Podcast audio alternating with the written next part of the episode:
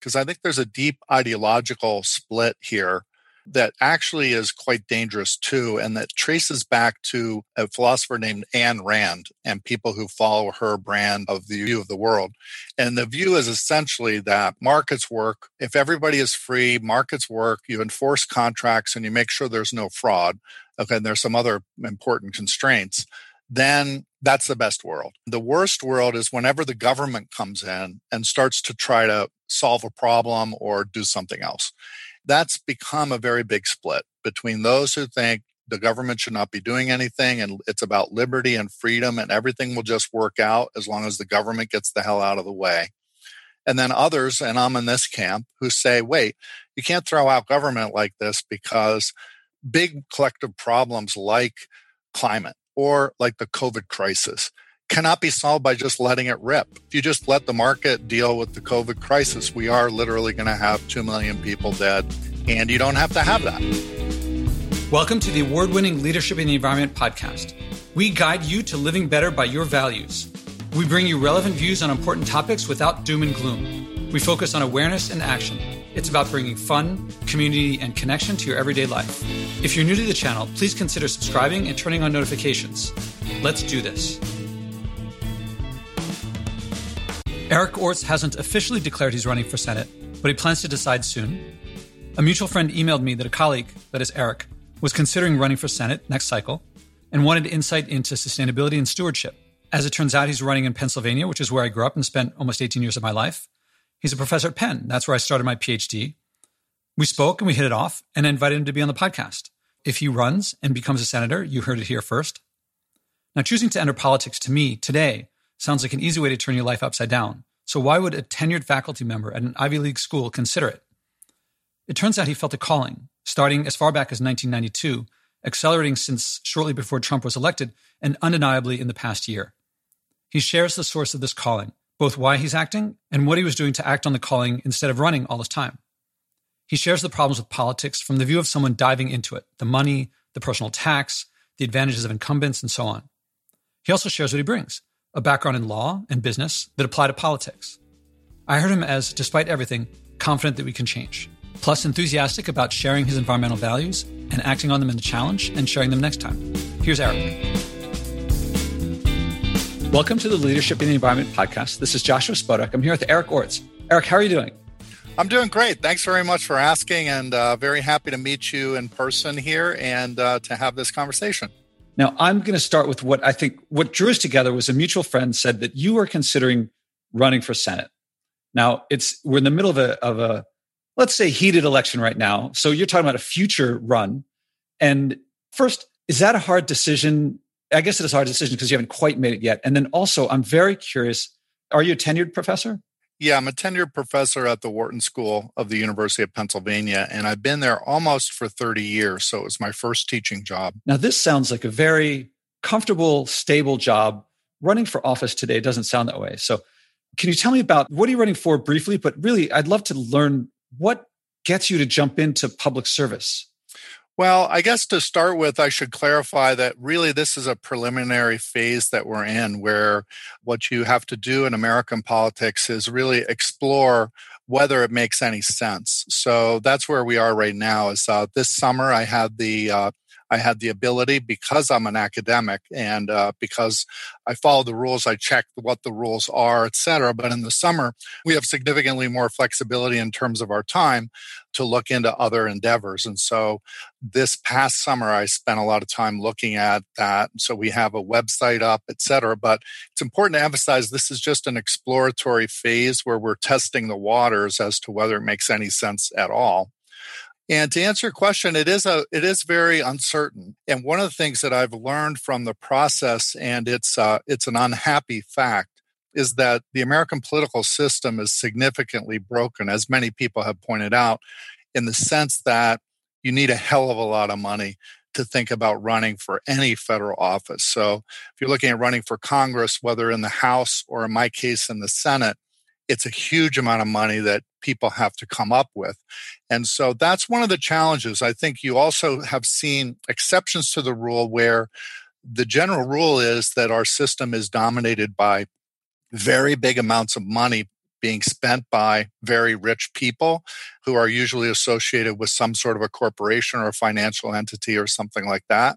That system's significantly broken, but you do see a lot of people coming up who are challenging that. So Bernie Sanders and his campaign, Alexandria Ocasio Cortez and her campaign, but a lot of progressives have been able to really pretty much come from not a lot. Now, Bernie Sanders is an exception because he was in politics his whole life.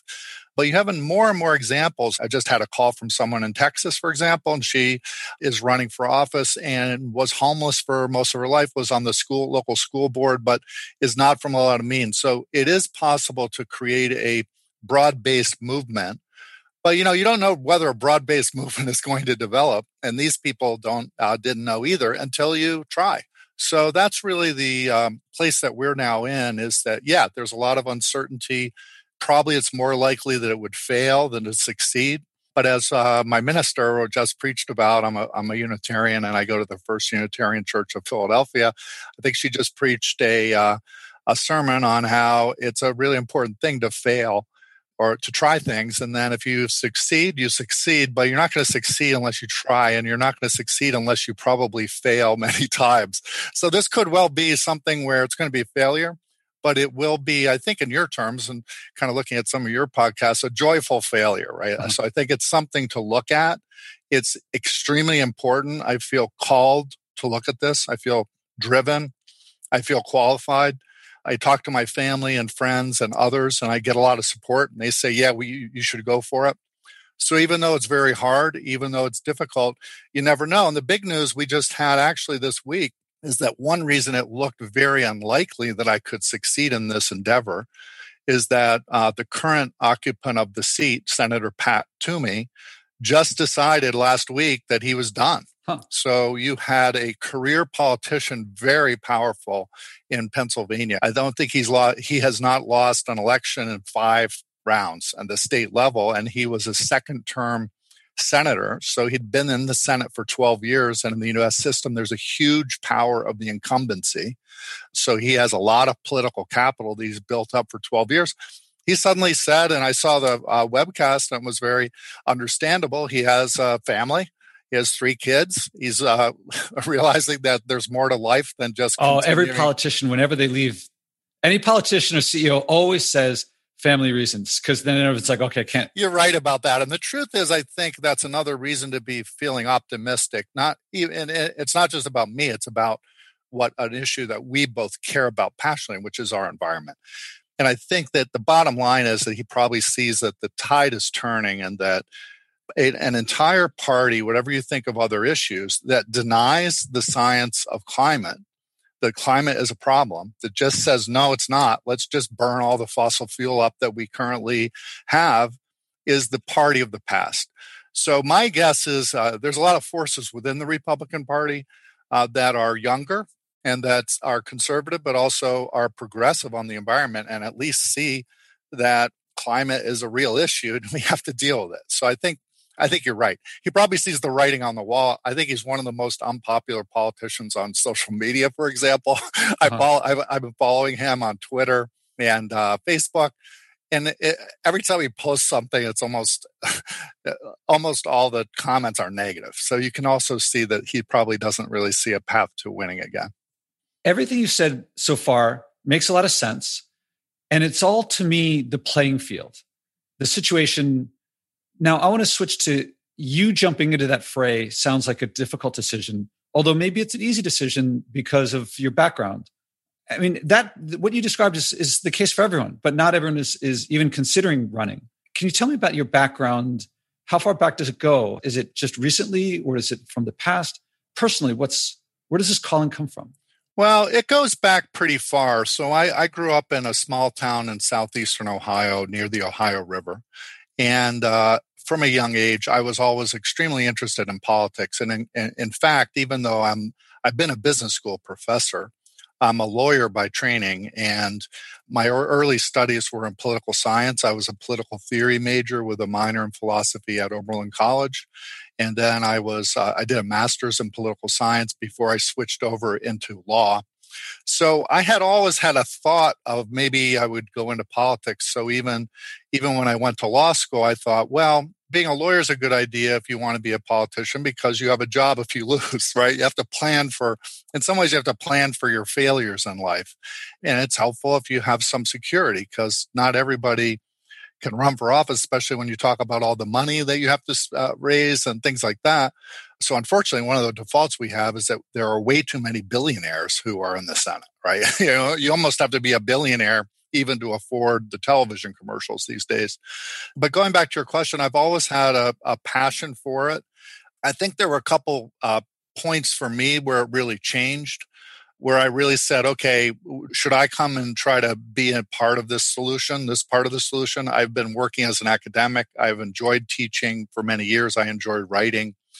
And there were a couple key moments. So, one moment was when Donald Trump was elected president, and two colleagues and I wrote a blog in 2015, a year when, when Trump was just coming up and we said Trump isn't really running for president. He's running for what uh, we call a classical tyrant.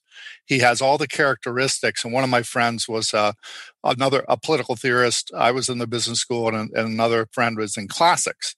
And so we said, you know, he's really the kind of person that's going to be tyrannical. He doesn't care about democracy. He is caring only about himself, et cetera. And everything we said, we have a new piece uh, that we're trying to get placed now that shows Everything we said was true. And his behavior models that. And so at that point, I became really afraid. And I had happened to write a. Uh, I wrote a thesis when I was only an undergraduate in at Oberlin College. I don't think it was a very publish good or publishable thesis, but uh, it was called "The Threat of Modern Tyranny," and it looked at can it happen here? Can the transition from a democracy to a totalitarian government or a tyrannical modern tyranny in Nazi Germany, for example, or in, in uh, Mussolini's Italy.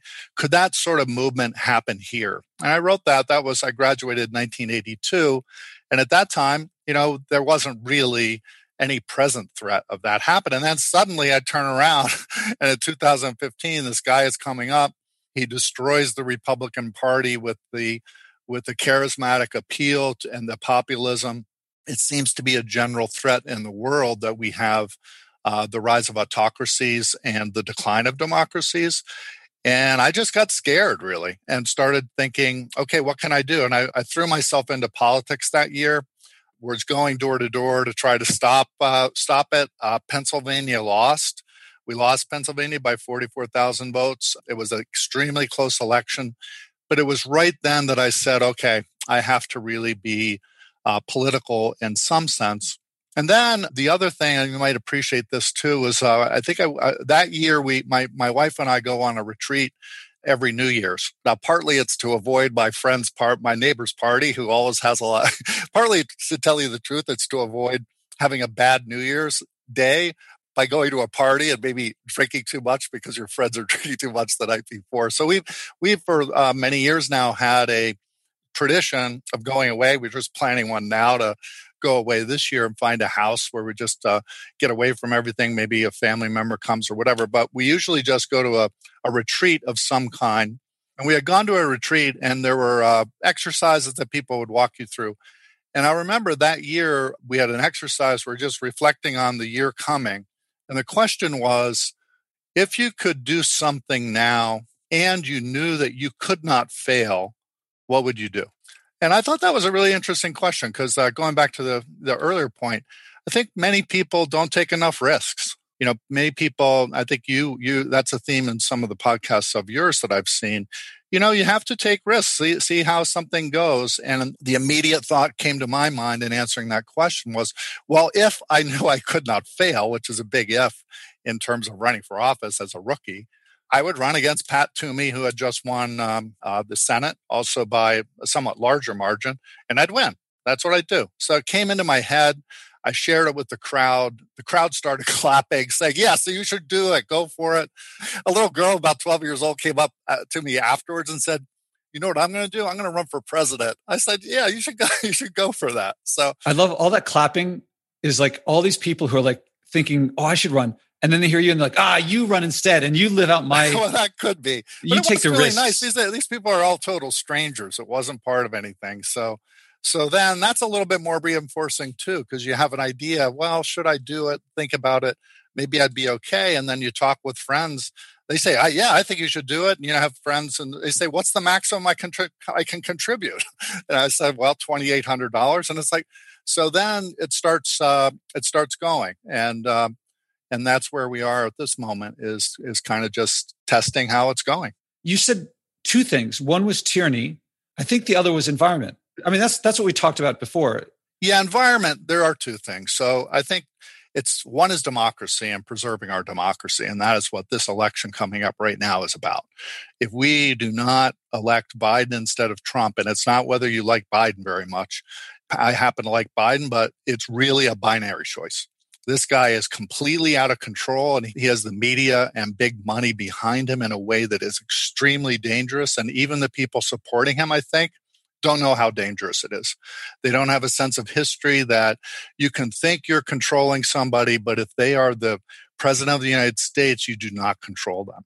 So I don't care how much money you have or how close to the tyrant you are you do not have control and it's extremely dangerous situation. And that's why you see military people foreign policy people former republicans the lincoln project all these people trying to stop the tyranny that's rising. So that's the first thing.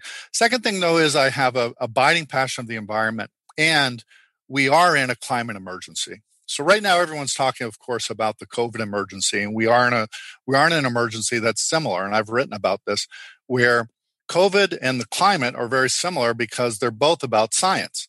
They're both about whether you listen to the scientists. The scientists are saying we are in a climate emergency. That means we have to do something about the climate emergency. And then there are lots of people, policy people, who are look, listening to the science, saying, here's what we're going to do about it. COVID, same thing. Scientists and the medical establishment telling, here's what we, here's the problem. Here's what we can do to solve the problem. But then you have to have the political will to solve the problem. And to tell you the truth, uh, it's really surprising to me when this COVID 19 first came that we didn't really see that immediately. But anyway, to get back, and, and I think they're really related. Both, both are problems of our environment. You know, a virus is a natural is a natural thing, and the climate is the same thing. I agree. I really want to get to your personal view. Yeah. Everyone knows this about the environment. No, I mean, I think they do. Mm-hmm. If they listen to the science, they do. Yeah. They're looking at it and seeing what you're seeing. You're looking at it, you're seeing what you're seeing, but you're doing something different than what most people do. And I take it that that means that that's touching on something in your past or touching on something that way how you look at things. Yeah, I have a deep love of the environment that goes way back. So I was in scouting. I was an Eagle Scout. My parents took me to the great national parks when I was a kid. We would all climb into a, a Chevy station wagon and, you know, go and drive across the country to have uh, family vacations. And so I have a I have a deeply embedded sense of uh, the importance of the environment. I went to a formative experience for me professionally was that I went to the Earth Summit in 1992 in Rio de Janeiro. And it was a great, it was one of my favorite applications for funding for a research trip because I called up someone at the Wharton School who was a, who has now passed away. And he was the head of a center. And I said, Hey, you know, someone suggests I should go down to Rio and and study this. It's related to business. There's a big business forum connected with the international forum. And he said, okay, um, I'll consider sending you down there. How much money you need? And I said it was a, several thousand bucks or whatever it was for the plane trip and the and whatever. And he said, okay, the applic- you have to apply for that. And I said, how do you do that? And he said, meet me outside my office in five minutes. so you basically, I made the pitch. He said, okay, you're approved. But anyway, at that moment, going down there, that was a moment where uh, George H.W. Bush was president at the time. I think the most uh, state, the most leaders of the world's government convened in Rio, and they all said climate is a huge problem. Biodiversity is a significant problem. The United States signed on to the uh, framework agreement to try to start to address the climate problem. And there was also a huge forum, uh, really for the first time in a very large sense, of businesses and NGOs and civil society, other, other elements of civil society and it was there that I really saw, and I saw other business people. I was teaching at a business school. I just started teaching at Wharton a, year or two ago before this. And they were passionate and said, you know, we get it too. We have to be part of the solution too. Everyone has to be part of the solution. This can't be just, let's give it to the government or let's especially let's give it to an international body which has not been very successful in solving other problems and let's stay out even then you started to see a turn of businesses also getting involved ngos getting involved and that's when i really started to get involved too so that was kind of a, a key moment then was that i saw business had to be part of the solution what i see now in terms of answering your question is after being in this field for I don't know, about 20 years, I guess, since then, 15, 20 years, and studying climate, studying business. How can business be more active? It's clear to me now that we have the solutions to solve this. We can technologically solve the climate emergency. We have business models that can address this. We can stop the bad businesses, the carbon majors, the fossil, the big fossil fuel companies and the and the cement companies. We can stop them and we can have a transition. But I've come to realize it has to be politics. It has to be, you have to get involved in politics, and individuals have to get involved in politics. But as important, one of my big messages is businesses that care about the environment also have to get involved in politics. You can't just sit on the sidelines and say, those fossil fuel companies are really evil. If they're being really evil, you better do something on the other side. You have to get involved. And so I think that's one of the ways I see the politics of our world changing is that you see solar prices coming down, you see wind prices coming down. It's the cheapest kind of energy out there, really. It's just that the systems are not set up to take advantage of that.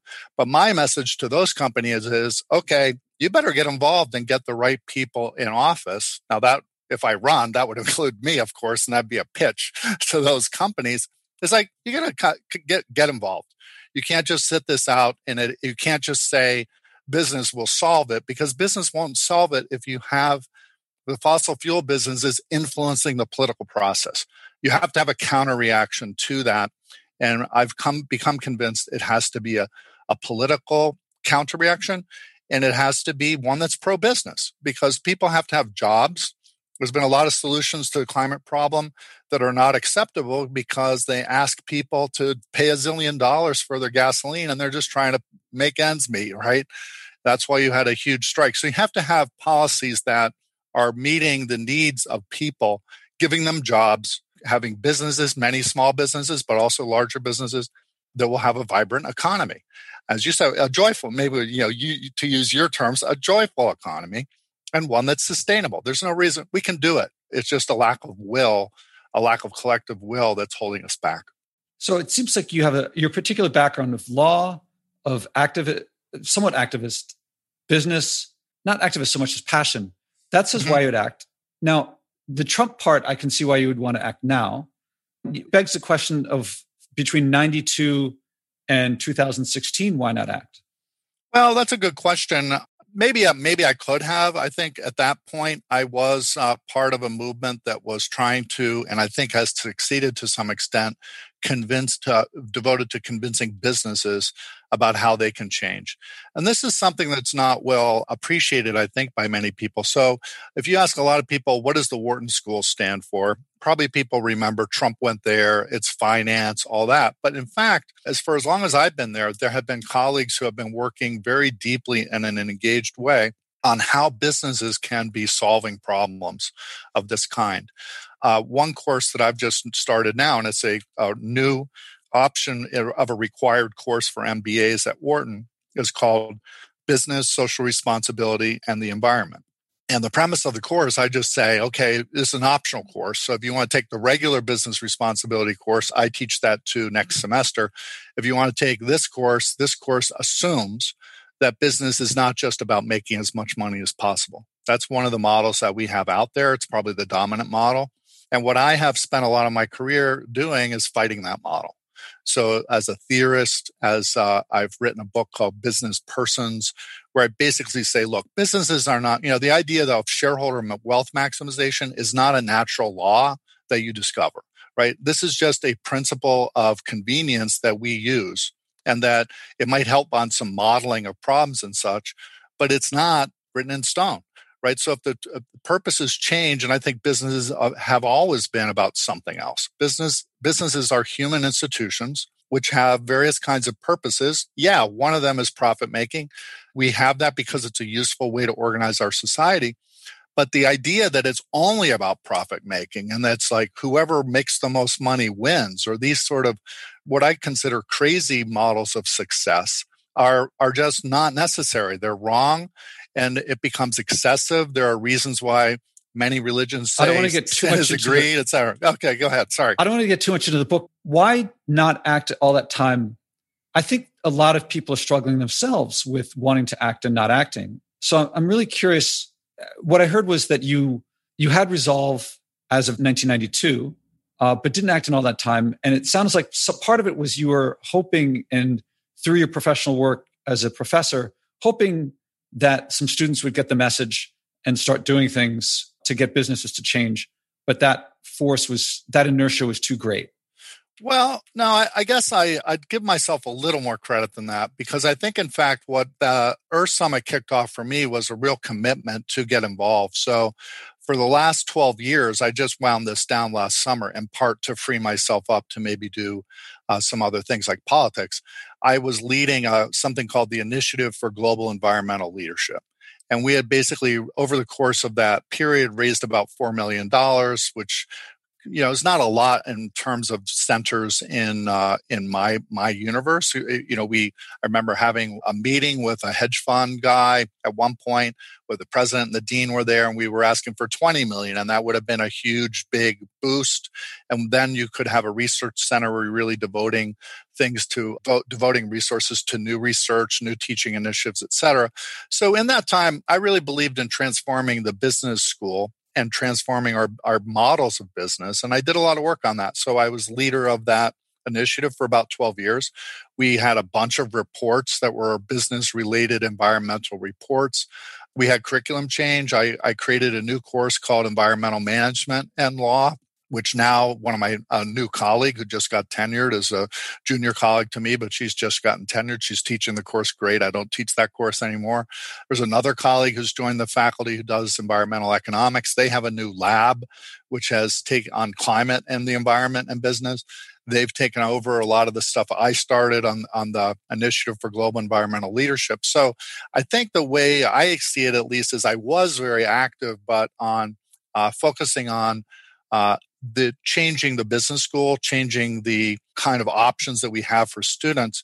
And one other thing I'll, I'll say is that even then, uh, in 1992, et cetera, there were a lot of students who were interested. There weren't as many, I think, as there are today. And that's one of the really very encouraging signs I see out there is for this new class, for example, on business, social responsibility, and environment. I think if I had tried to give that class as a core class in 1992, it wouldn't have really attracted that many students. They would have said, "No, we're here to we're here to make money. We're we're here. We're not here to think about these other broader issues." And so, I think now, though, both of those sections I'm teaching this quarter are oversubscribed. There's a huge amount of energy behind these topics. The students are. I'm learning huge amounts from the students just from what you know i just converted to oat milk for example. The students were giving you would have liked that presentation. Maybe I'll, I'll send you the slides about the changes in sustainability in the food industry. So my sense there is that there is a this movement is going forward but i am now switching to a different perspective and saying that the politics are now really what I see as the impediment. We have the business models and we have a lot of students who are ready to do this stuff but our political system is stopping them right now. Stop is stopping the movement.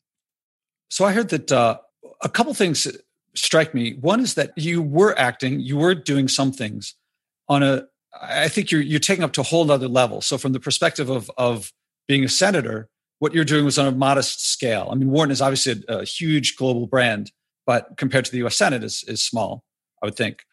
Well, I don't know. I, I really don't see it that way. In, my, in some ways, it's smaller like if you think about, okay, we'll just give you one example though. Now I don't know where they're going, but like if you if you're a huge company like Walmart and you suddenly say our supply chain is going to be sustainable in some really verifiable, that's a question now, but a really good way, they could have a bigger impact than the U.S. Senate, like being a U.S. senator. I didn't mean to compare that your role as a senator versus your role as a professor. Yeah. Is it's a much bigger risk on your personal level. Because when I, I mean, I teach leadership, I got a lot of great students. And for a long time, I would tell myself, I'm going to teach leadership. I'm going to get a community of, of leaders who know how to act and know what to do. And I'll be a part of that community and we will figure things out. And when I look back after I started acting, doing like such as this podcast, mm-hmm. I look back at that and realize that I was really trying, I was hoping that others would act. And I thought, oh, I'll do my part to get others to act. Yeah. And only when one when I started choosing to act on my own, because when I when I started this podcast, I thought, you know, the goal is not a podcast. That was what I could do right away because you, yeah. you get a microphone and, and a web page, you can start a podcast. And my goal is leadership. My goal is to change culture. My goal is to change the values that the dominant values of our culture from, you know, growth to enjoying what you have, from efficiency to resilience and things like that, from comfort and convenience to meaning and purpose. Yeah. Now, let's say I succeed. I mean, my thought at the beginning was to be the Mandela of the environment. There's no leaders in this area. There's managers, I would say, but not leaders. So let's say I succeed. Let's say I become the Mandela of the environment. Who talks like that? I feel like that's crazy talk. Like who has the gumption? Yeah, that's that, that's a pretty ambitious goal. I just came. I was in South Africa a couple years ago. Mandela is just such a huge hero, but I like the goal. So for me to, and, and of course, it's not to do exactly what Mandela did because the environment is not apartheid. It's a very, I shouldn't say, our environmental issues are not the are not apartheid, but you know, suitably translated. But mm-hmm. for me to say that, it felt to me I'm opening myself up to ridicule. I'm making myself very vulnerable. I could easily fail, but let's say I don't fail. Mm-hmm. First of all, if I fail, people will be will I have a life of people saying, "This guy, listen, look at this guy. He thought, oh, I'm going to be Mandela." Right? That's not so great. Let's say I succeed. If I succeed, presumably I'm going to have the weight of or the the the value of the assets of fossil fuel industries coming after me. Right? I see what the Koch brothers do. I yeah. saw what happened. I saw what GM did with um Nader. Nader, yeah, Ralph Nader. Yeah. And I see what happens to people. They get chewed yeah. up and spit out. And it's true. If I fail, I lose. If I succeed, it's brutal. And most of all, I felt I don't think I can do it. I really, if I really look inside, I think I would like to be able to do that. I would like to have done those things. Yeah. But on a personal level, I had to face fear. And it's not just like fear in an abstract sense. Like it's it's like keep me up at night fear and yep. ridicule. Well, I think it's a really good analysis. It's a really good example in the following sense. I think you're right. I mean, I think when you are going up against entrenched interests that are going to lose a lot of money if you're successful and they don't want to change. And they don't care whether how many people are getting hurt. They don't care if a lot of people are going to die. They are they have their own entrenched interests to preserve. And you're right. When you become, and I think Mandela is a good example, he became powerful. What did they do? They put him in jail on Robben's Island. I visited there a couple years ago. It was a very powerful experience for me too. So I think we kind of share in that imaginative example of the of bravery of bravery in the face of something that you have to find. And uh, i think you're right that it's a characteristic of leadership now and it's also true in politics. So that's one of the things that i have faced. And when i was in africa actually i was i was thinking about politics to some extent and starting to think about this. And i looked at mandela as an example. It's like you know the what's the worst thing that's going to happen to me. I'd fail but also as you're saying if I by chance and by luck and by good fortune or whatever won the primary, and probably it would start even in the primary in the Democratic primary, what in our current political system do you get as a reward if you're running for a major political office that would have a lot of effect on something like climate and other and our democracy and our structure of democracy? You would get massive millions of dollars spent against you. And how would it be spent? It would be spent finding something to personally attack you with making things up, making up lies. And it's a big reason why a lot of people don't go into politics because I think you're right. You know, in order to take this risk, you have to risk your reputation and you have to be ready to do that. But I think, I think you're right to look at history like Mandela and others to say, you know, things don't change unless someone stands up and says, you know what, this is wrong. And right now, even if you look at Trump, if you look at authoritarian regimes, it's the same thing. What happens if Trump has no, what happens if he actually can start to shoot people in the middle of Fifth Avenue or order someone else to kill someone else? We are not that far away from that. And that's why I'm so passionate about that. But you know what? If you start to stand up and say that, look at, you know, another hero of mine right now is Navalny in Russia. The United States has still not said anything about Putin almost certainly having tried to kill his leading opponent in Russia with a nerve agent. Like they even traced it to the um, Russian intelligence, right? And we don't say anything. What happens if that starts happening here? Then you are really in an exact parallel to what Mandela and others were facing. So I think you're right. You know, we really should be cognizant of what of the many people who died heroically in wars and etc. I quite liked Biden's talk at, at Gettysburg yesterday, for example, when we are deciding what we're going to do today and we have to take these risks. So, yes, go ahead and be like Mandela, Josh. That's my advice. I'm curious the interplay between Trump and the two things that you've mentioned of, of the risk of descent into tyranny and the environment. If Biden wins in November, are you more likely or less likely run to the for Senate? I don't know if that's too. If maybe you'd have to figure that out. Yeah, I don't know. I, I would say more. I mean, it's hard for me to. I think we have to start to think about what happens if we fail in November and we have Trump for another four years. I think I would much rather be, and I'm thinking now as a as someone who would want to be running in a post Biden world, and my my vision there would be I'd probably be wanting to push the envelope faster on the climate than even I think Biden has a relatively ambitious strategy also, but I have a feeling he's going to run into resistance. And so I would want to try to kind of accelerate that. So I would much rather be in that situation and than in a situation of trying to run against a president who I think would be going to, into an authoritarian cycle. But I would hope somebody would do it. And maybe I would be the one to do it. I think a lot of people would be afraid to run for the Senate against Trump when he starts to become more and more authoritarian. And as I said, I do not think we are that far from a world where he may start to call on his loyal followers to actually commit violence against opponents. I mean, you already see a little bit of that at rallies or people driving into protests, et cetera. But I'm talking about a more targeted kind of violence that we see in other authoritarian regimes. And uh, that would be harder. That would be much harder situation to make a choice of putting oneself at risk. But I do feel like we have to start to stand up against white supremacy and extremist extremist factions that are growing up in the United States, which are not above using violence. I mean, they're actually talking about civil war. They're talking about killing people. We have terrorist incidents, such as in Pittsburgh, where people are motivated politically to try to attack people and kill people. So we have that here already in the United States, and we have to we have to start to stand up and oppose that.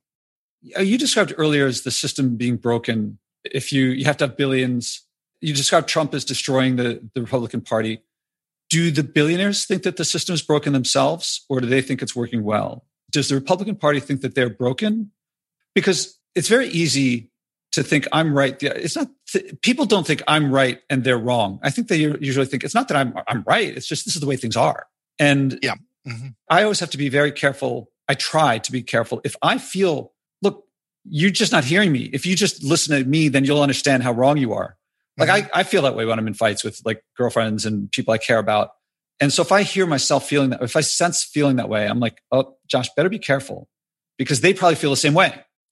And so if someone else thinks that if I say, if I were to say the system's broken and the other side is white supremacist and they're just wrong, it feels like that pattern. They probably don't think they're wrong. And if I think that they're wrong, then, then I have to beat them. And then we end up back, we end up in this a polarized situation with both parties saying, like, you just have to understand me. And then when you understand me, you'll come over to my side you raise a good question. I think that there's a lot of hope in this where if you talk to a lot of billionaires, I remember Colin Powell had a comment about this when he was, he's a Republican, of course, and he was coming over and saying, we really need to support Biden here because this is really severe.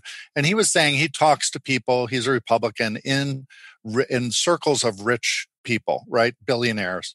And he was saying, you know, you really have to stop looking at this as just your own interest. Because if you're only a rich person who only cares about your own interest, and that's somehow some a lot of rich people get that way because they're only thinking about their own self-interest and that's what they're focused on then it Trump has been very good in some ways for them because the Trump and Republican Party backing him have passed an extremely generous tax law that has given a huge windfall to the very rich. And the problem then is, though, and I think it's, uh, I think people are open to this argument, even if you're very rich. And there are a lot of billionaires on the other side. You know, Bill Gates is looking at the coronavirus in a much different way. And you have George Soros, who's in favor of democracy. You have Jeff Bezos, who has uh, have purchased the Washington Post and is in favor of democracy. I think there's some hope for the leaders of Twitter and Facebook too. And I think other other billionaires though are going to wake up, and I think there's start there's a lot of money actually flowing into the Biden campaign, and I think a lot of it's coming from them, uh, from people who realize that this really isn't the right direction to go. We need to support the other side. When I hear someone on the left talking about Koch brothers or Koch brother, mm-hmm. and I hear someone on the on the right talking about Soros, yeah, there seems to be something similar there. Yeah, I don't think that you described it's a big windfall for the rich. But mm. I don't think that they're saying in their hearts, they don't think that they feel like, well, let's get some money for ourselves. Because I heard Milton Friedman talking and he's saying it's all about liberty and freedom. Yeah. Mm-hmm. And I just saw John Mackey talking about liberty and freedom. And it's not a zero sum game. And so from their side, they're not saying, let's just get yeah. ourselves rich. And they look at the billionaires that they disagree with and they say they'll come around to liberty and freedom. Yeah. I'm glad you raised this because I think there's a deep ideological split here that that actually is quite dangerous too, and that traces back to a philosopher named Ayn Rand and people who follow her brand of the view, view of the world. And the view is essentially that, and some economists uh, tend into this view. The view essentially is that markets work. If everybody is free, markets work, you enforce contracts and you make sure there's no fraud okay, and there's some other important constraints, then that's the best world. And the worst world is whenever the government comes in and starts to try to solve a problem or do something else. And so there's really a big, I think there has, that's become a very big split between those who think the government should not be doing anything and it's about liberty and freedom and everything will just work out as long as the government gets the hell out of the way. And then others, and I'm in this camp, who say, wait, you can't throw out government like this because big collective interest, collective problems like climate, the climate challenge, or like the COVID crisis cannot be solved by just letting it rip. If you just let the market deal with the COVID crisis, we are literally going to have 2 million people dead. And you don't have to have that. Did you say million or billion people dead? Uh, two, well, two in the United States, I think the oh. estimates are two to two and a half million people dead only in the United States. And we are really kind of trending toward that, right? We're not trending down. We're not looking like we're we're getting away from this problem. We're we're already projected, I think, for another two hundred thousand dead if we don't do anything in terms of social distancing, using masks, all this stuff that the scientists tell us by the end of the year. So these are huge numbers of people dying, and the and the problem is you're just you have someone in the White House who doesn't really believe that government should be solving the problem. and so if you have a problem like you're being invaded by another country and your view is, well, let's let the market take care of it, you're going to lose, right? So markets don't work that way. So, so I think we have to, that is one of the ideological divides though, that I think you're talking about that divides someone, you know, on the liberty, freedom and the other side. I'm trying to think from a leadership perspective. If I say you're wrong, if I say to someone who is against masks, yeah. Look, it's a matter of life and death. Mm-hmm. And they're thinking, no, it's a matter of if I give up this freedom, then I'm going to give up another freedom. It's not going to end until you are telling me what to do. And, and they see the end as some Stalinist regime. Yeah. And so if I say it's a matter of life and death, they're like, yeah, yeah, that's what you say. Of course, that's what you say. You don't understand where I'm coming from. And if you don't understand where I'm coming from, I don't want to, I'm not going to listen to you. Yeah. So when I hear someone say, you know, the system's broken. But those billionaires have to come around to what our billionaires are saying. Yeah.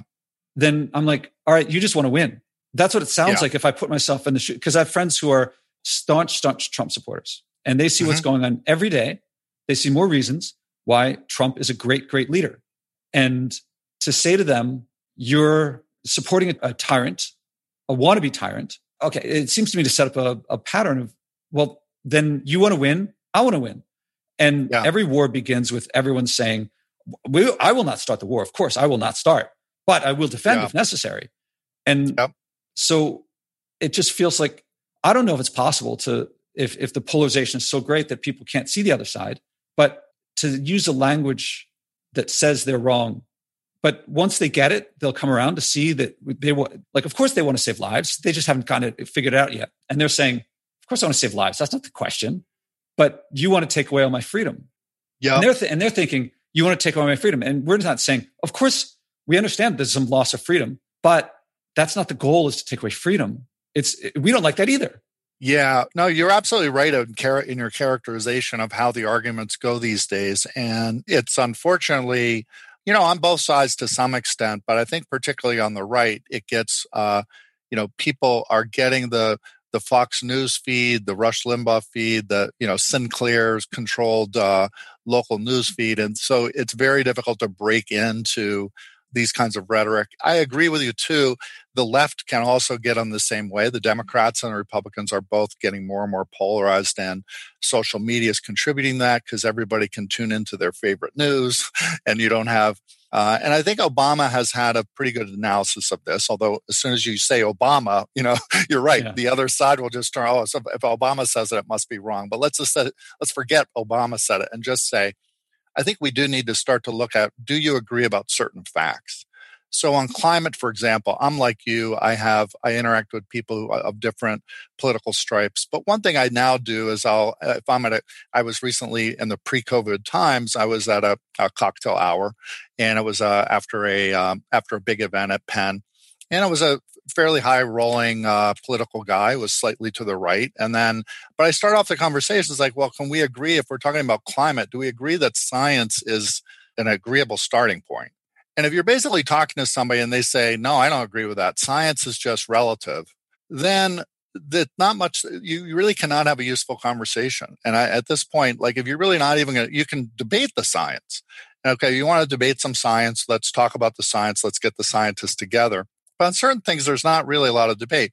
If you ask all of the people, uh, the scientists and the medical doctors about who are who know about the topic, who are infectious disease experts, they are studying and now giving us advice about mask wearing and social distancing, et cetera. So if I'm having a conversation with someone, I say, let's talk about what we should do with respect to our personal behavior in light of COVID 19. And I say, can we agree about the science and where we should find the authoritative advice about how does the virus work? How does it get transmitted? How do we stop it from being transmitted? If someone says, no, I don't want to talk about the science, or they just say, I like this scientist who I saw on the website who has no correct, you know, then you really are at a stopping point, I think, where you can't really talk with someone. Same kind of thing about race. You know, you have to start, in my opinion, with science. And the science is very clear and universal that there's no such thing as race. So the race is constructed in, pol- in a political and social way.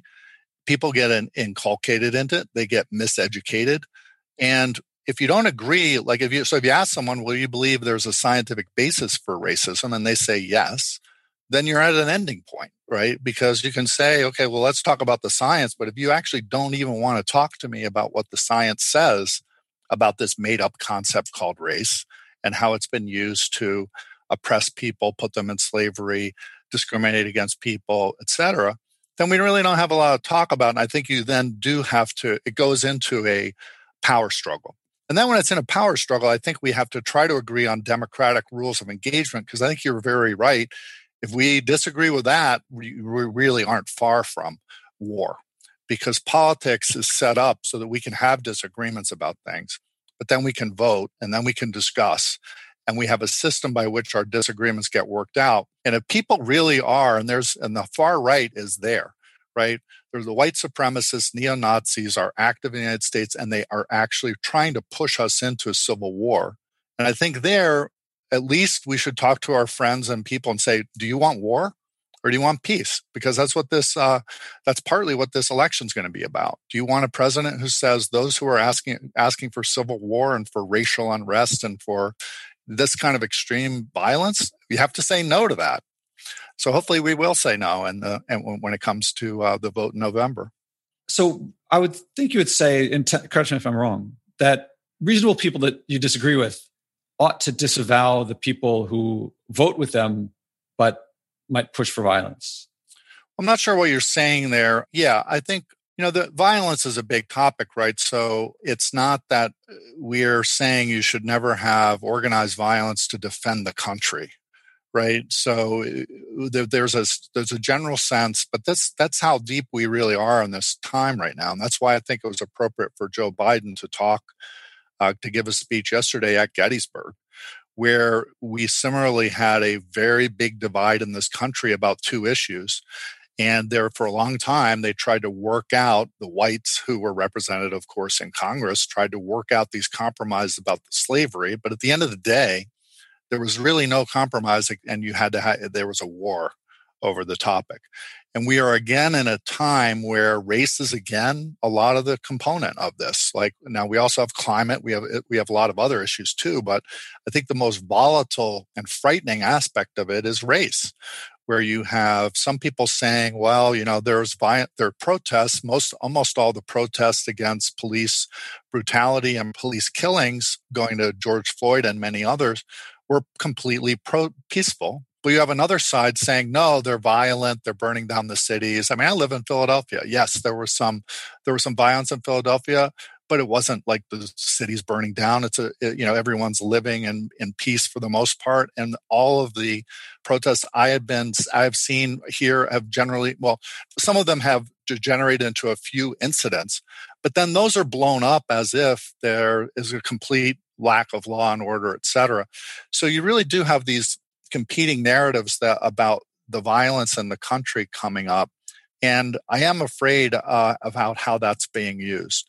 So I'm not sure how, you know, so your question about violence really does bring up some deep and disturbing perspectives about where we are right now.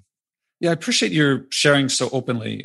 For me, this is it's my journey in this direction is not going towards Senate, but the internal personal part is very personal. And you know, one thing that I think that I'm glad to hear from you that I don't hear from a lot of places is this personal. I think we need to know who our leaders are. And not just what their positions are, but where they came from. Because I want to know when the chips are down, where is my leader going to support me? Is my leader going to defend me? And if I just think that they're, if I don't know where they're coming from, I have to question that. And I, I appreciate your sharing where you're coming from. And I hope I didn't ask too many probing questions. No, no, I think it was. Uh, oh, I, I like probing questions. That's okay. the that's the best kind. I, I think you're absolutely right. I mean, that's what we. That's the kind of questions we should have about leadership selection, et cetera, is open questions where you're really trying to explore these issues rather than, you know, the kind of gotcha debates that we have or that kind of thing. We really need to have more engagement on this kind of level in terms of how we're thinking about, I think, all kinds of issues, right? Not just political issues, but how you live your life, how you decide who to be friends with or not friends with, or how you select to, to be involved in all kinds of things in life, who you buy stuff from, you know, what your entertainment stuff uh, tastes are. So I think this is really good, uh, good kind of conversation. I'm glad you shared it, and and I look forward to hearing how your campaign, should it happen, evolves. And it's really also gratifying to hear that it's kind of interesting. When I thought you were, when I asked if Trump gets elected, or depending if, if, Biden gets elected, will he be more likely or less likely? And at first, I thought you'd be less likely because Trump played such a big role, or the authoritarianism or the tyranny that you see played such a big role. But then the flip side is you on the environment, you could be pushing the envelope. Yeah. Well, that's that's where I'd like to be. You wouldn't try any less. It's just this way you'd be. What is it? It's like you know, instead of swimming faster downstream, instead of swimming upstream, yeah, I mean, yeah, the, the, scary thing is A, you might lose your democracy, which is the most immediate problem if Trump got reelected. But B, you'd continue on this path of not doing anything on climate. I mean, I don't know how much people need. I mean, if you believed in a God that was intervening in the world, you might think that if you're doing nothing on climate and God was upset about it, he would burn the Wester. he would have wildfires sparked by z- thousands of lightning bolts burning the West, which is what we have unprecedented hurricanes hitting us from the south. I guess another one is about to hit Louisiana. and you'd have flooding of uh, historic proportions in the Midwest. So I don't, you know, you kind of sit back and wonder how, what do you need of like in, before your own eyes to watch the news and see the world burning and and uh, having clear indications of climate catastrophe before we move. So, yeah, I'd rather be in a position where we're pushing that envelope forward and we're moving faster. The other thing is, even uh, if Biden wins, and I very much hope he wins, I'm working for him to win, I think we need to reform our democracy we cannot have just money calling all the shots. There has to be some more public financing uh, measures so that everyday people have more of a say in their government. We have to protect voting rights, which are are being suppressed everywhere right now. Kind of shockingly, we're the country that stands for democracy in the world, and we we have all these games being played to try to gerrymander people and to try to suppress the vote we need to have a rep, more representative Senate is another uh, reform that I have in mind. So I'd really much rather being uh, be pushing the progressive progressive envelope than to be defending our country. But uh, yeah, if Trump won, I would think about running, to, and the primary objective would be to stop him and to stop him from destroying our democracy. And if he didn't win, then you, it would be to advance. I mean, bring business to bear, all the stuff you talk about, what you've been working on for the past couple decades uh, to bring that to a higher level, to bring that to the to the Senate level. Yeah, and I think you, yeah, you'd still you'd still have to try to continue to try to get uh, protections for people. You try to get ready for eventual change. I mean, even if Trump won again, I don't think there's a, you know, I think he would try to he would try to create a, a tyranny where he would have to stand for election against. Uh, so that I think that that would be possible. He said it himself that maybe it would be a good idea if we'd have a lifetime appointment although he could, you know, who knows what the course of COVID will be with him. At least you'd have only four more years, and there's two terms for a president, and then that's it. So you eventually can get around to it. My real concern with that on the climate side, though, is we don't have four years to spend. We actually didn't have four years to not do anything in the last four years. So another four years, and we're already in climate catastrophe, another four years of doing nothing and you really are throwing yourself uh, into a, a, world a world uh, where it's going to be very difficult, if not impossible, to turn anything around.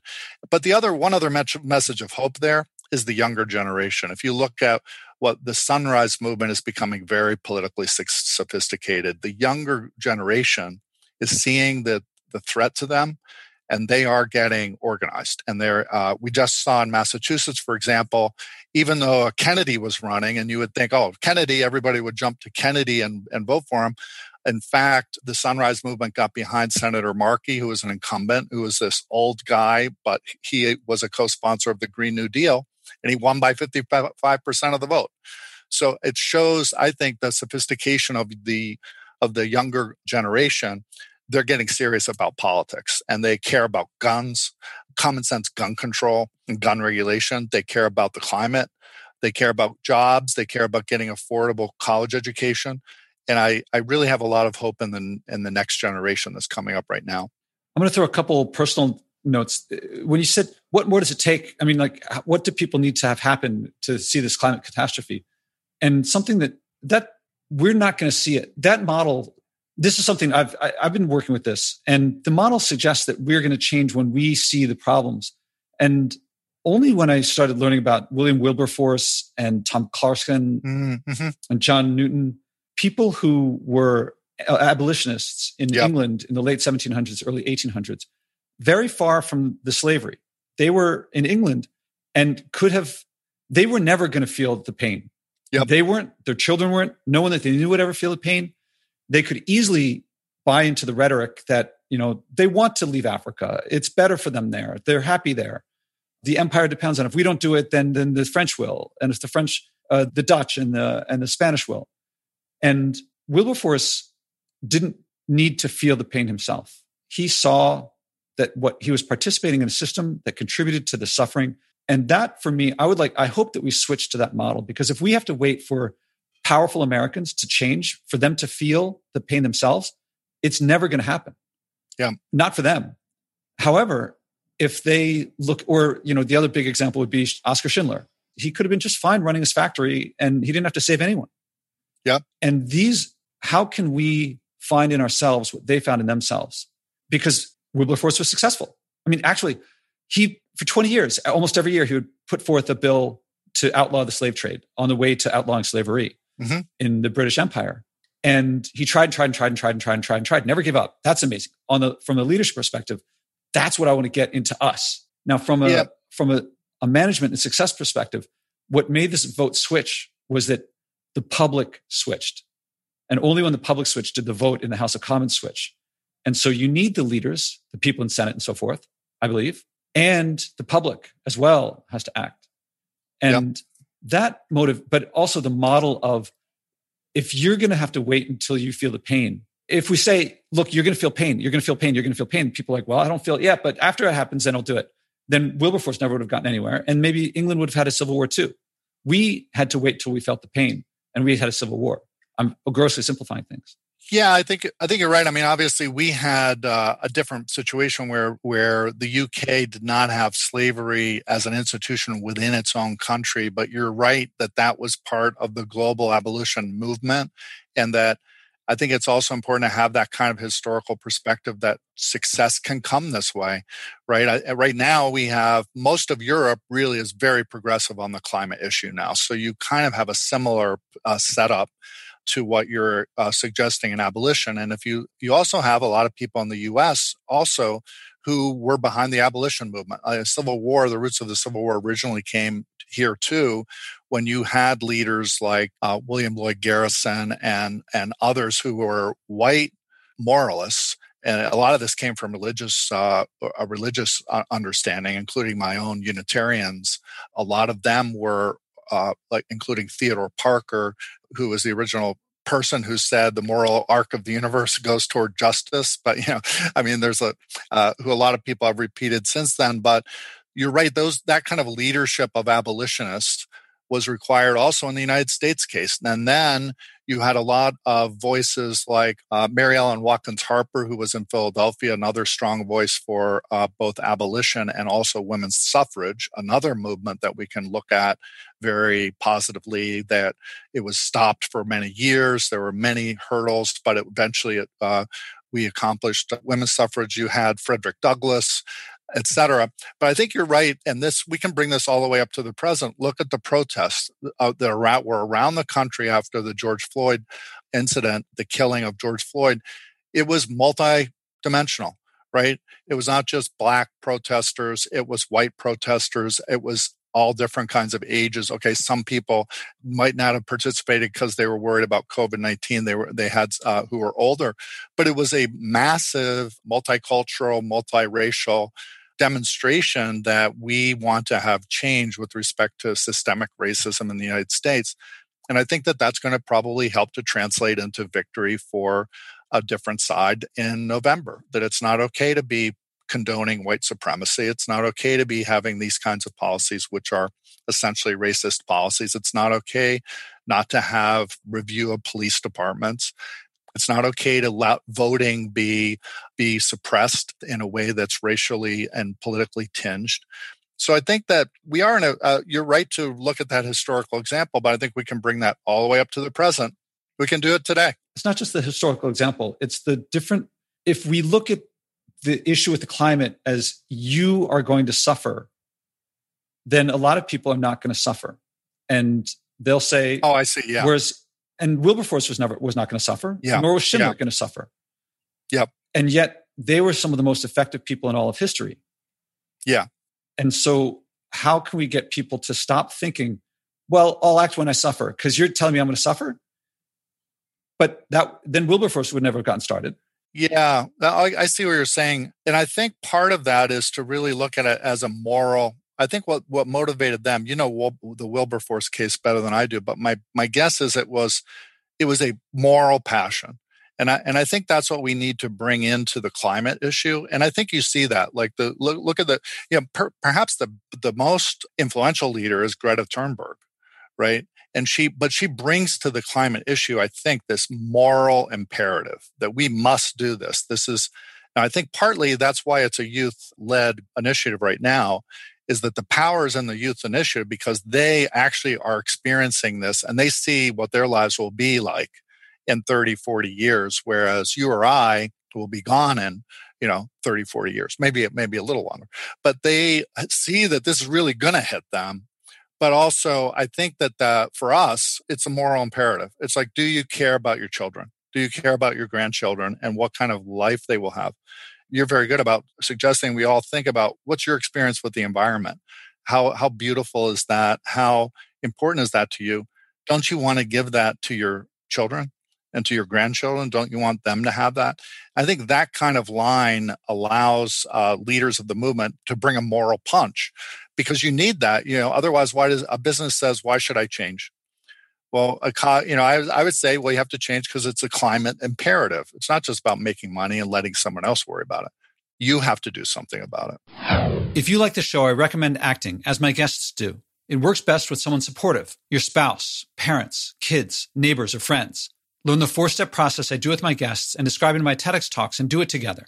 You'll find yourself acting on something you care about, something meaningful. Whether you start big or small doesn't matter. If you care, if it's meaningful, you'll keep doing it.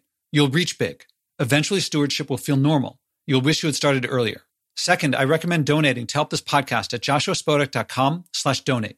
I promote degrowth and stewardship, which no advertiser will touch, but brings joy, community, connection, and abundance to you when you act and global change in the long run. Help us keep going. That's joshuaspodek.com slash donate.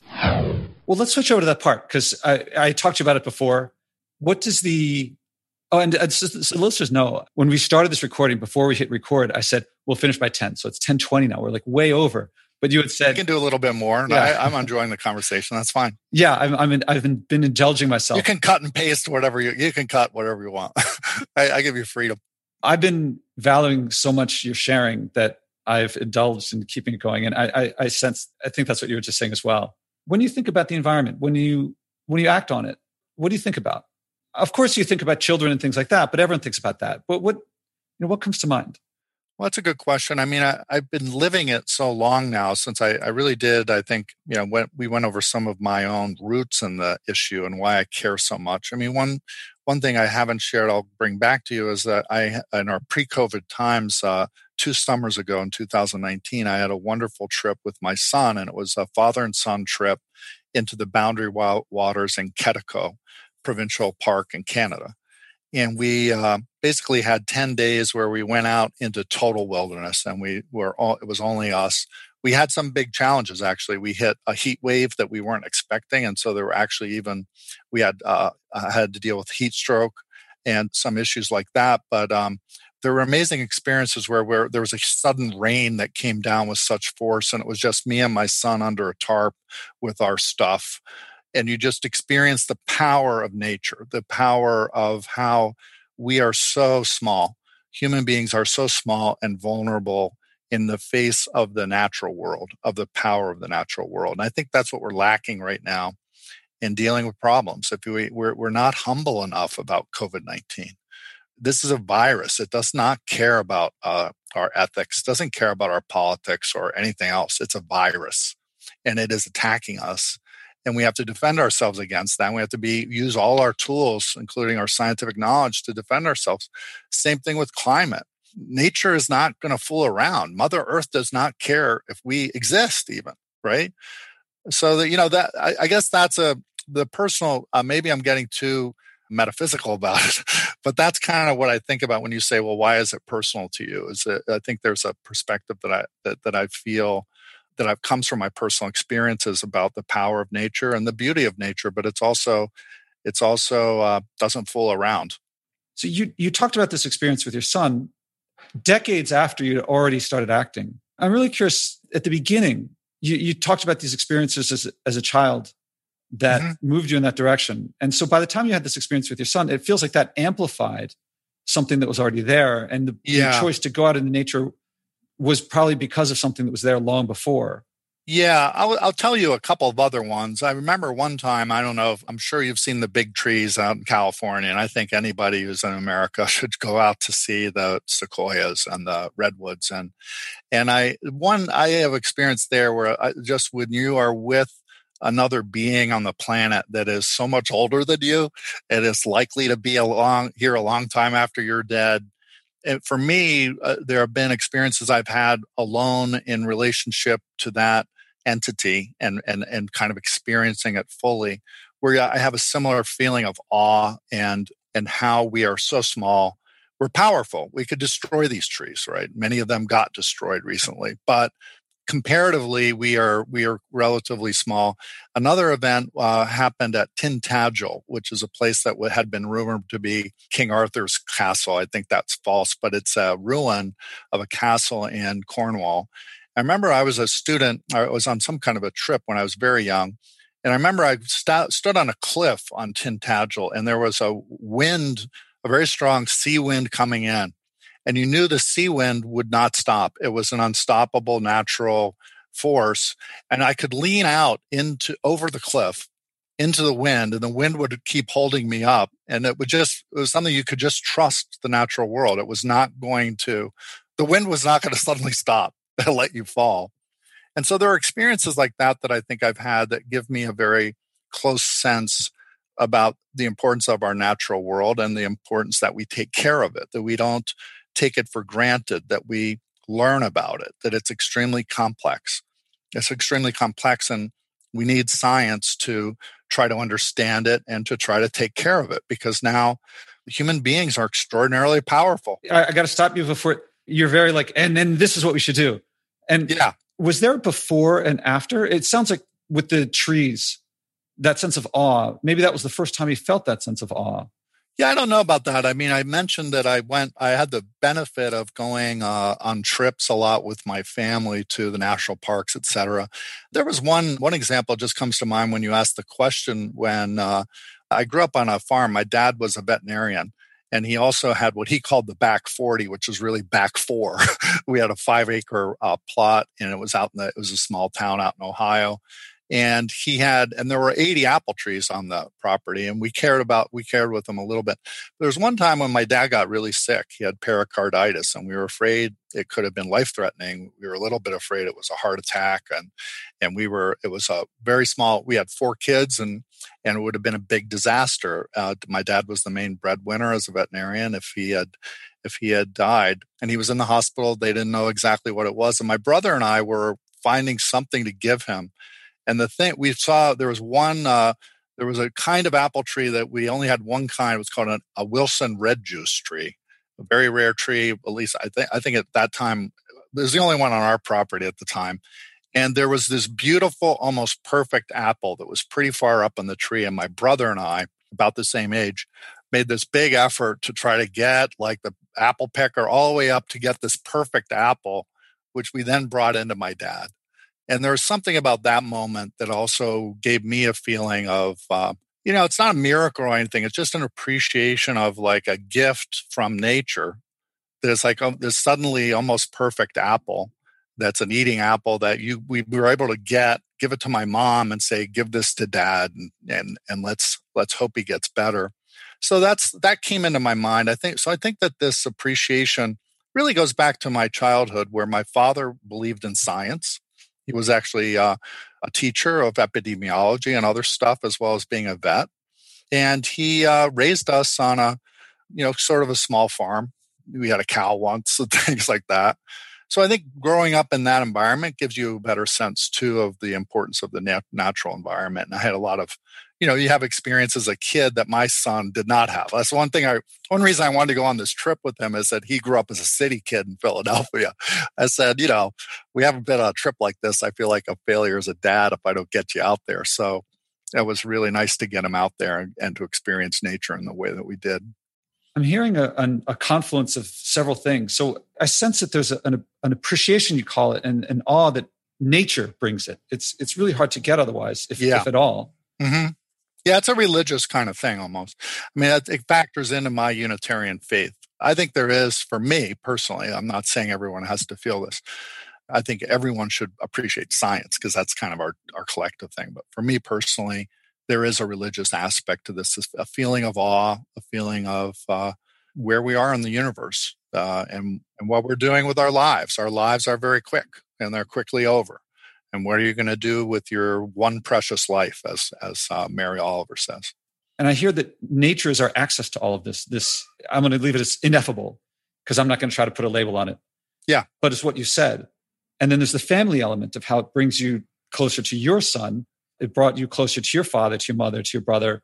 And there's also, if I hear right, a potential sense of loss or missing it that a current generation, it was your responsibility to bring your son to it because he might not get it otherwise. And it's disappearing. Yeah, I think we can reconnect, but I think that is an important project, and it's a challenge. I think with the with our electronic world, right? That we everyone's playing games. I think they're you know I, I have fun. I play games with my son too, right? I play computer games with my son, and but you can spend a huge amount of time in the computer and chatting with people, always on your phone, and you can forget the basis of it all, right? You can forget, uh, and we I can imagine that we're almost going to have a reconnecting with things. I, I see this around Philadelphia too. I, one of the but before you get into that, I want to yeah yeah go ahead. I sense that part of your running for Senate would be to restore some of that to to have that come back to us. I'm not sure. That's me speculating. I don't. I don't want to put words in your no, mouth. I, I think that you know we you solve the emergency, but I think the way I think you're right about the policy thing. You can get involved about let's solve the climate emergency, but how you really get to this is that you make it personal, and that people have to care people have to start to care about where their food comes from. They have to care about whether there's pollution or there's not pollution. They have to care about how they're living their lives. And, and this is something I think you do very well in your other in the some of the podcasts I've seen and and your uh, and your TED talks uh, is to really connect with the the world. And I think once you that that's part of the solution, right? You don't you can't just fix the climate problem in some kind of mechanical way that the economists recommend. You also have to have a, a movement of people who really care about the environment, and that's what's going to drive solutions. I'm glad you said that because I'm I now invite you at your option to think of something you can do to act on these things the family the awe the the the ineffable with a couple of constraints that it, it has to be something you do yourself, not get others to do. That it has some physical component. That it, you know, it's not just reading or raising awareness, and something new. That's something that you're not already doing.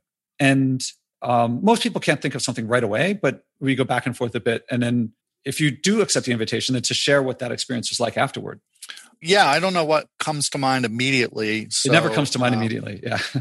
I think there are there are things that we've done in our house. So we have solar panels. We're one of the first houses that have solar panels, and we had a we have a rain garden. We have we have compost to reduce our garbage as much as possible. It's pretty significantly reduced. Uh, as I know, I know you also are a big fan of that kind of thing. So I don't know if anything comes to mind particularly, except that I think maybe to um, maybe this doesn't count for you would be to be a little more clear and and build out the personal aspect of the potential campaign. It's just it's exploring the idea of the personal environmental aspect to it right? Not just policy but that this is really something that would be looking to reconnect people to a personal relationship to the natural world and that that's why you care it's not just about policies and what your what your issue state statement says. Yeah, that sounds very interesting as something to do, but this would be something that you personally do. That it's not about a message you give to others. I, by all means, do that. Yeah. So one thing that one thing I'm thinking about is kind of following your example. I, I think it's easier now, but we personally, I think we need to move toward, and I'm doing this myself, of like not taking getting on an airplane. So that's that's something to try to do I think you're answering a slightly different question. I should have said this. Almost Sorry. everyone hears a different invitation than what I ask. Okay. Most people, when I say, I'm, what I'm asking is to do something based on your feelings. Almost everyone hears right what's the most important thing you could do or what's the biggest thing you could do or what does the new york times or greenpeace say you should do and this is not about should this is about your sense of those feelings the apple the the trees the your son I guess my feelings are probably to write maybe uh, maybe reach out to uh, to my son again and say, well, we're in a constrained time now, but maybe we can do something else. You know, like maybe you can come back to Thanksgiving, but maybe around that we plan a hike out into nature. So there's a you know beautiful Ricketts Glen was another great experience that we had once, but that we could go, you know, sort of make make time for more hiking around take my dog on more walks to Wissahickon and maybe to get back into more experiences myself. Since i'm so busy there's a you know i have teaching i have this idea of, of politics i have the biden campaign you know i have all this other stuff but maybe make time just to do more hiking and more walks with my dog in in natural settings that to give myself a sense of that of that support and feeling that we were talking about. So i think that might be a little closer to what you're looking for. Yeah it hits on the personal it hits on you doing things. It, it would be if the trip with the son were not doing something that would pollute and instead you're doing something that doesn't pollute then there'd be that would get the physical component of a difference. Mm-hmm for example, what you're saying sounds a lot like Vincent Stanley, a previous guest on this podcast, who's uh, he's mm-hmm. been with Patagonia since 1973. I love I love Vincent Stanley. I'm going to be on a actually I'm going to be on something with him with my students. Uh, I think a couple weeks actually. So I love I love Vincent. Uh, we talk all the time, and he said he was going to not use his computer for Friday mornings. Yeah, that's why I can't get in touch with them. Come on, that's why he won't come to my class. No, just kidding. and he out came a book of poetry yeah. As well as more productivity at work in those times. If he just said, I'm going to write a book of poetry, it wouldn't have the component of decreasing his pollution, but just turning the things off added that element. Other people, when they go hiking, they also bring back garbage that they see on the trail or something like that. Mm-hmm.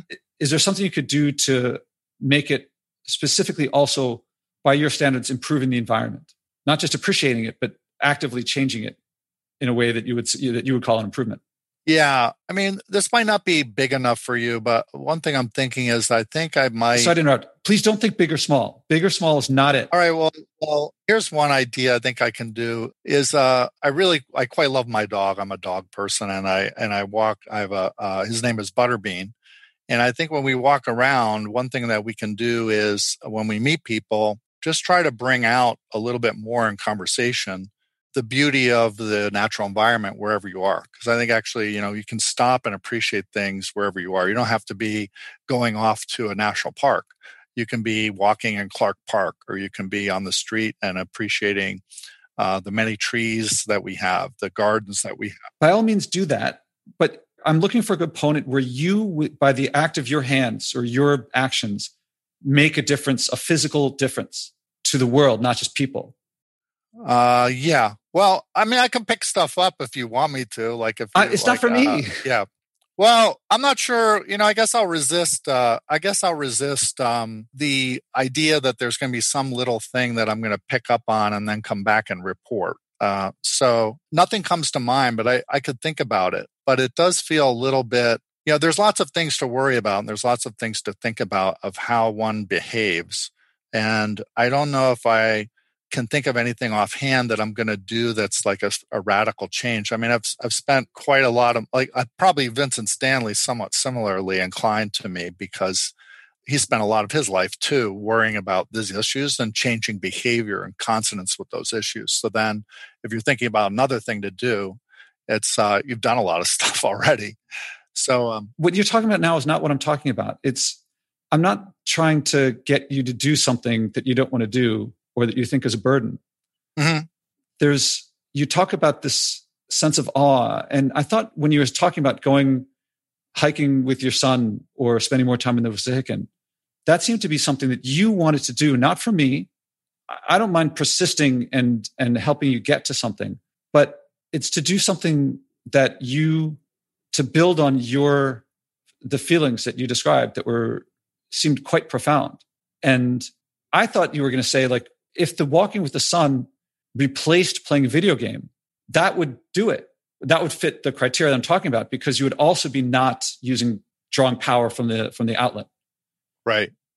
And that would be a change to the environment that would be a an improvement. And I would be curious to hear your response because you might come back and say, actually, my son got in a big fight, and I don't know, but maybe you come back and say we connected more deeply. I'm not sure. Yeah, I don't have that one to do because we've already we're we don't play video games together already. So like that's out. Well, how about this one? I mean, this might buy you know puts a little bit higher time frame on it, but uh, one of the things I was thinking in part because of your uh, leadership really on which was before its time with respect to airline travel is I was thinking that if in fact I do move into a more of a affirmative campaign mode, or at least a more a mode of uh, getting the word out more publicly, that I would not would I would commit not to use an airplane, even though Pennsylvania is a pretty big state. so, I, but I think I think it would be worth saying, well, if I'm doing this, if I'm going to be the green candidate, right? Uh, if I'm going to be the choice that is the best choice for the climate, then I'm going to do something that indicates that, which is that I'm not going to take an airplane just to get to Pittsburgh right? So I'm not going to, uh, even though that's the fastest, easiest way, and probably any other candidate would be doing that. So maybe I can commit to you uh, that I will not do that, right? That I will take either a train or I will try to take or or or a car or something less. Um, and I'll I'll try to bicycle. I'll try to do it by bicycle instead of uh, instead of other means how about that would that would that work and then you can check back with me if this in fact goes forward as something to see whether I actually did it. Now, it certainly fits the criteria. My gut tells me that if you haven't practiced, I have had people who've come back, like Lorna Davis, a mutual friend of, of uh, if you don't know her, she's also friends with, I think she's, I met Vincent through her or her through Vincent. And she committed to buying no new clothes for a year. And most people don't go for a year. So that was like a, it sounded to me like a pretty big deal. But like a couple weeks into it, she's contacted me or I contacted her and she was like, this is amazing. This is great. She was growing and learning from it. And then she had a TED talk in the middle of that time. And her first oh, thought right, was, yeah. was, what do I wear? And then she thought, what a relief that I don't have to think about what to wear. She can wear what's comfortable and she could focus on the talk and expressing herself as opposed to buying something. Among the many changes that happened, because she had other things that actually she kept sending me all these people who, when she would share what she was doing, they said, Oh, I want to do that too. So she had yeah. all these like super executives coming, uh, following her. But then I also had Beth Comstock, the former CMO of GE, and she was the uh, she's on the board of Nike. Uh-huh. She was going to go for a week without using any plastic. And when I talked to her a week later, she was like, "That was absolutely impossible. There was no." Oh, was, yeah, it was like I had no idea what I was committing to. She's glad that she did it, but or she's glad that she started it, but she wasn't able to finish it. Or rather, she the finish was she learned from the experience different than what she expected to learn. And so to go without flying is it certainly fits my criteria. Well, I think I'm going to do that one. I can also expand. I could just say, I mean, I think I'm going to. Um, I think for one thing, it's been a huge benefit to the climate that we're not flying as much. And so, one thing we need to do is like take advantage of the COVID enforced grounding of people, and and take advantage of that. I can commit not to fly for a year. I think I'm really going to move toward. I, I liked your example. I think I, one of your. Uh, this was again one of your TED talks I'm kind of moving toward the sailing idea rather than. Uh-huh. I mean, I, I, sort of imagine. I know this is not the to do thing, but uh, I imagine us getting a fleet of these sailing. Uh, you know, going back to sailing, like high tech sailing is the way we get to Europe, not not taking a plane. You know, the Greta Thunberg um, method, uh, it, except maybe better technology. But I think I can commit to go without flying, including academic conferences or anything like that, for the next year and uh, I think I'd like to go beyond that. Actually, I think you know I think your example is a good one of of really cutting down. And I think if I win uh, office, I think there might be a reason to get on a plane. And if you're if you actually are an official of the United States government, you might have a conference to go to. But I think that I can commit to not going to a conference on an airplane for a year. And is that something you've been thinking about before me? I'm curious, or to tell you the truth, uh, one of the things that I thought I did, I have thought about this. Uh, one of the things that came up, one of my one of my colleagues, uh, Robert Giegengack, who is uh, emeritus professor, he was fond of being in climate meetings where we'd be talking about climate, and he would say, "How much fossil fuel have all of the diplomats and academics and scientists used up to get on a plane and go to a conference somewhere?" Mm-hmm. And then they talk about climate and how we're going to solve climate. Mm-hmm. And and given that given that the world hadn't really gone very far, he said that he thought it was probably pretty close that the amount of fossil fuel used cl- causing climate change was probably close to as much as whatever progress you would make with all these guys flying around the world. I asked someone else about that, and he said, "Well, I think it might be marginally better." But I think that's an example where you really do have to start to. There's no need to get on uh, conferences. And I have been thinking about this. Um, one of my colleagues has said, and I think there's a movement about this, that academics should seriously consider if you have a big group like the Academy of Management or something like that, the American Association of Law Schools, that you consider having a having a big annual conference every other year. There's no need to have it every year.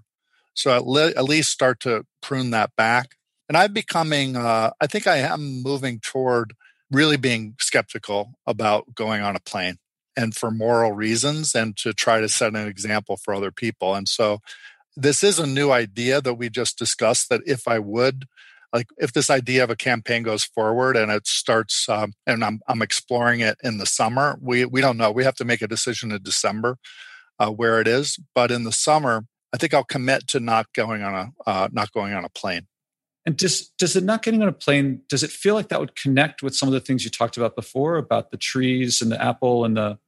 Well, yeah, it's about, it's about the climate. It's about it's about nature. It's about preserving that, and climate is a direct threat to that. And right now, we do not have a climate friendly way to take airplanes. It's fossil fuel based, and it's uh, you you know I think the I think you know the numbers better than I do, but I have this has been a concern because I've looked at my own carbon footprint and I uh, we do a lot of great things. We you know source food pretty well. We we reduce our we compost. We use solar power on our house. We you know do other good things. And then if I take a couple business class trips somewhere in the world, it blows out everything else. Right, the amount of fuel that you use for an international trip, it doesn't have to be business class, is so huge that if you take two or three of those everything else you do that you think you're being good with respect to climate, you pretty much wipe it out. So it is a significant issue. And I'm not saying everybody should never take take a, a airplane trip, but we really, if we could radically reduce the numbers down to like 90% of what we're doing now, it would be a significant wedge out of the climate problem. So yeah, I'm I'm passionate about that. Okay, so then I look forward to hearing how things go. Okay, when do you want to check in with me? Yeah, I was, I was just going to ask that. The, the uh, by the way, I always want to make sure it's a smart goal. So it's specific. You're saying one year no flying, measurable. It's easy to measure if you got on a plane or not. Yeah, and time bound. So and if you think it's realistic, then then that would do it. Yeah, let's do it. I'm trying to think of exceptions. Like yeah, my my uh, you know, I might have gotten on a plane to go see my niece get married in in Seattle, but under the current circumstances, I'm not doing that. So I'm trying to think of any emergency. I can't think of an emergency. So let's go for it. Let's go for one year, no flying. Okay. And yeah, one of the things I point out to people is that there's two things that generally gum up the works. And uh, these aren't reasons not to do it, but it's just to prepare that. And you can't prepare for everything. But the two things are family and or other people and travel. Those are what I say to most people because usually it's like someone someone might say I'm going to go without meat for a month and yeah. if they visit their mom and their mom is like, Hey, I made your favorite. It's that, you know, that meatloaf that you love so much.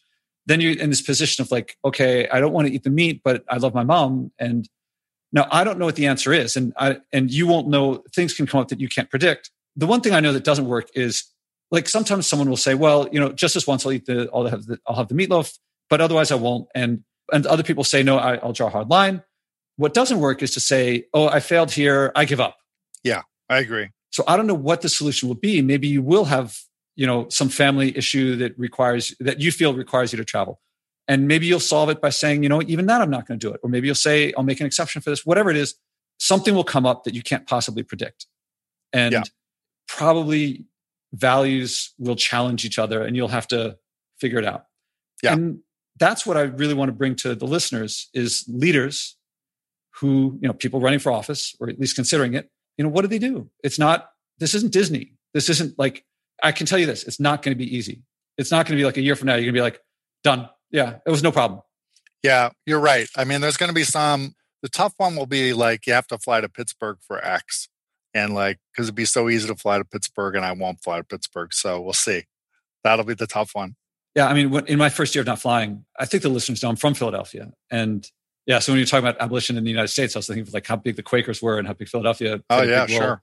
Yeah, we're the first state to have an abolition society, I think. And uh, my uncle, who lives in Pittsburgh, died that year, and so I had to figure that out. And I ended up carpooling with my sister, who was going to fly. So two of us didn't fly.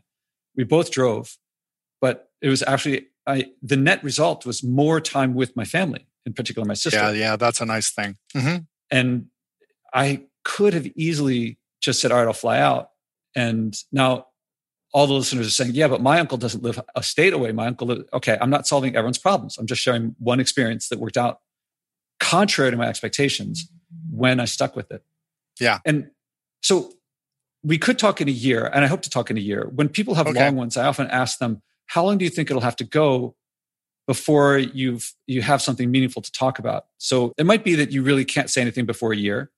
But if you typically would fly on a quarterly scale, or you know, it might be that you have a conference coming up that you're going to do something about, and then it could be earlier. So when do you think you could have something meaningful to share that it wasn't just you know a week past well we, we can uh, i think it would be helpful to ch- we could check in at the end like in may because in may we can either i can either tell you oh yeah we looked at that idea of a campaign and we're not doing that so i am still sticking to the air the air travel thing or could be uh, well it looks like we're looking we're moving forward and it's going to be an active summer and here's the plan that will uh, not include air travel.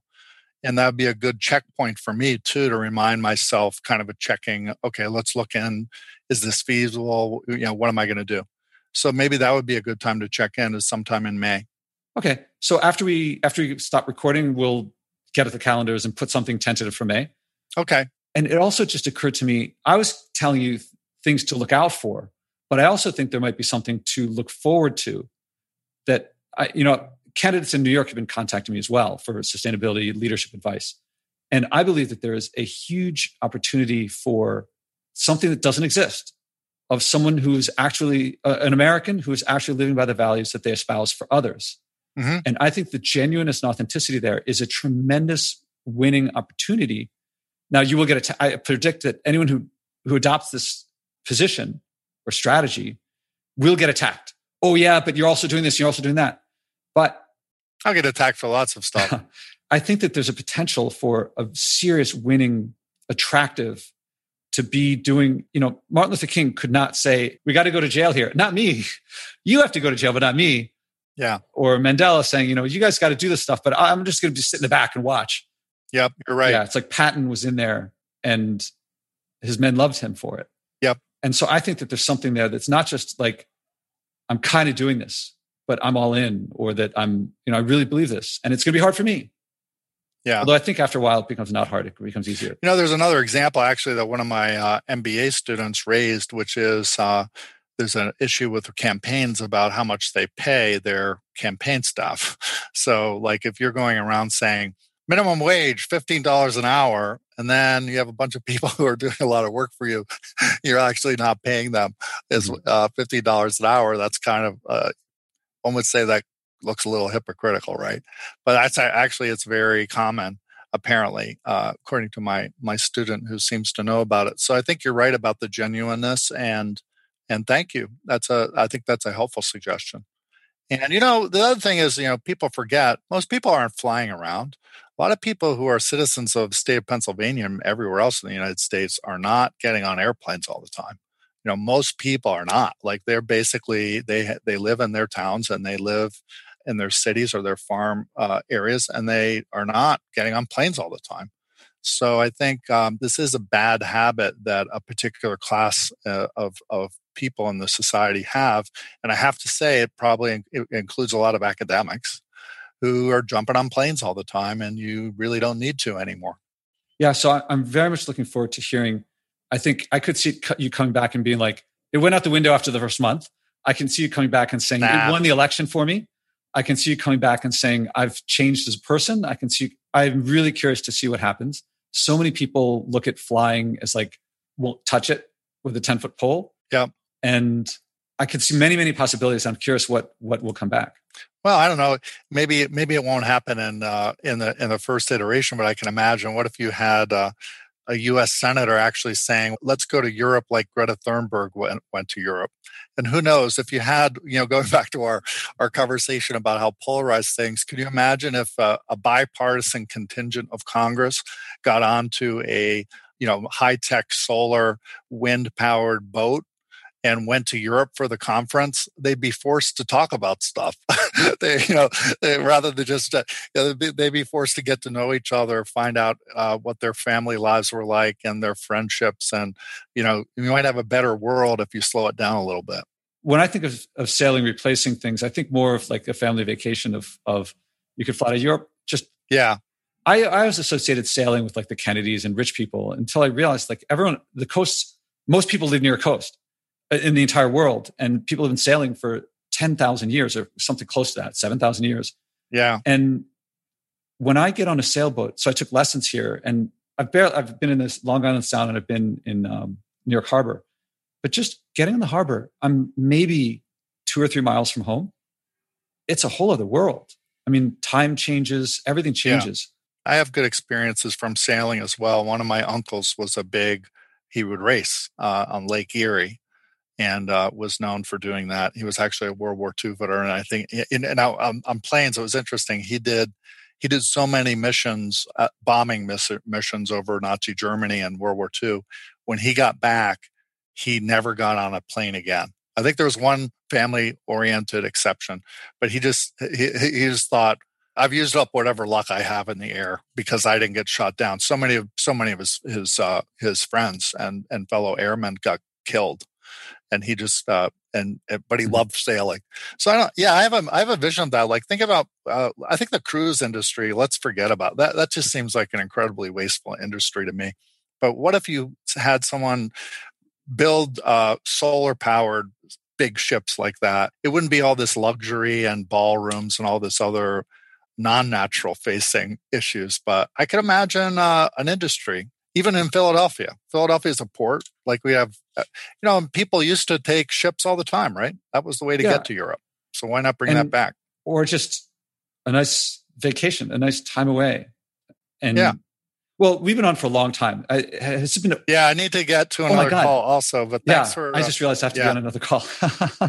I've really enjoyed oh, okay, conversation. Good. Well, but good timing. Yeah, it was really good. It went longer than we expected, but I think that was uh, owing to the quality of this, the depth of it. I really appreciate you reaching out, Josh, and and thank you for this opportunity. Thank you, and uh, we'll schedule something for May. And if something comes up between now and then, then please let me know. Like some big decision comes up and it's something to share, I'll take you earlier too.